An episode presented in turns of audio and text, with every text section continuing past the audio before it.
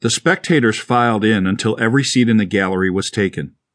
Then Ryan was led to the counsel table by one of the MPs. Brent noticed a stunned look on his face, as if he had seen one of his dead comrades come back to life. Ryan took a seat at counsel table, nervously looking over his shoulder into the gallery. What is it? Right out there, in the audience, it's Jamul Obama. Are you sure? Yes, there's no mistake. That's him. Isn't that the guy Jack met up with in Michigan? Brody asked. Yeah. Jack served him with a subpoena, but we never expected him to show up. Are you ready for him? asked Ryan. Of course.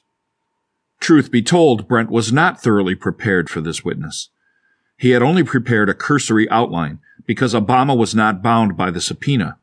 The court's jurisdiction arm did not reach all the way to Michigan, and Brent never expected him to show up at all.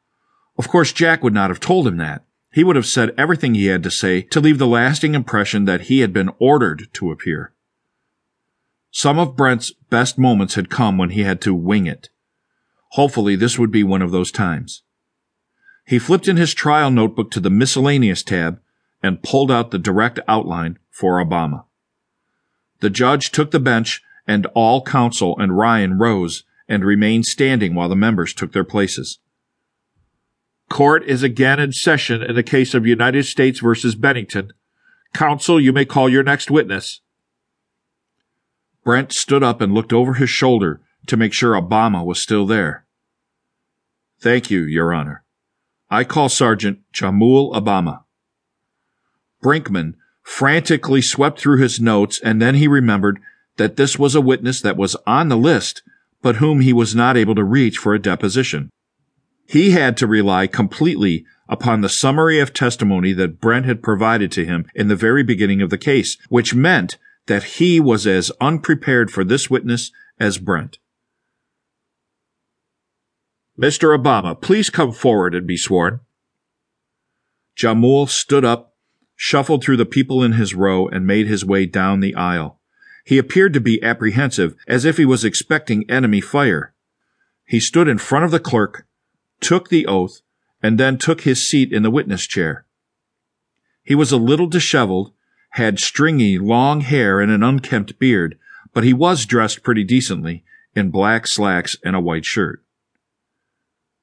Sergeant Obama, did you serve under Captain Ryan Bennington in Iraq?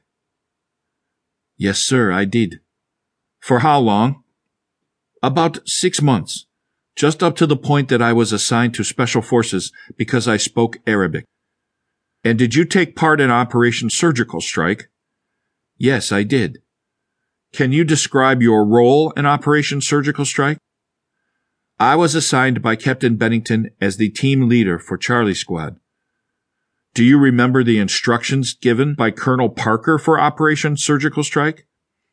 Yes, I do. What do you recall of the instructions? Colonel Parker told us that Intel had identified certain Al Qaeda operatives in the village of Al Nasser, and we were to go in and kill those operatives who did not surrender to us. So this was an assassination mission? Obama poised himself to answer, opened his mouth, and Brinkman objected. Objection, argumentative, assumes facts not in evidence, leading. Come on, Jamul, answer. Sustained. Jamul kept his mouth shut during the objection, probably his military discipline kicking back in. Don't talk while someone else is speaking, especially someone in authority. Brent pushed on. Describe what happened on the mission. Sergeant Welch headed up a squad which established a perimeter around the operation. My team approached the house at the coordinates that had been established for us. PFC Terrence Bradley breached the door at my command, and we all filed in with me in the lead. In the first room, I shouted out in Arabic for all suspects to freeze and to raise their hands. Two did not, and I shot them. Dead? Of course dead. If you don't shoot to kill, you're the one who is killed.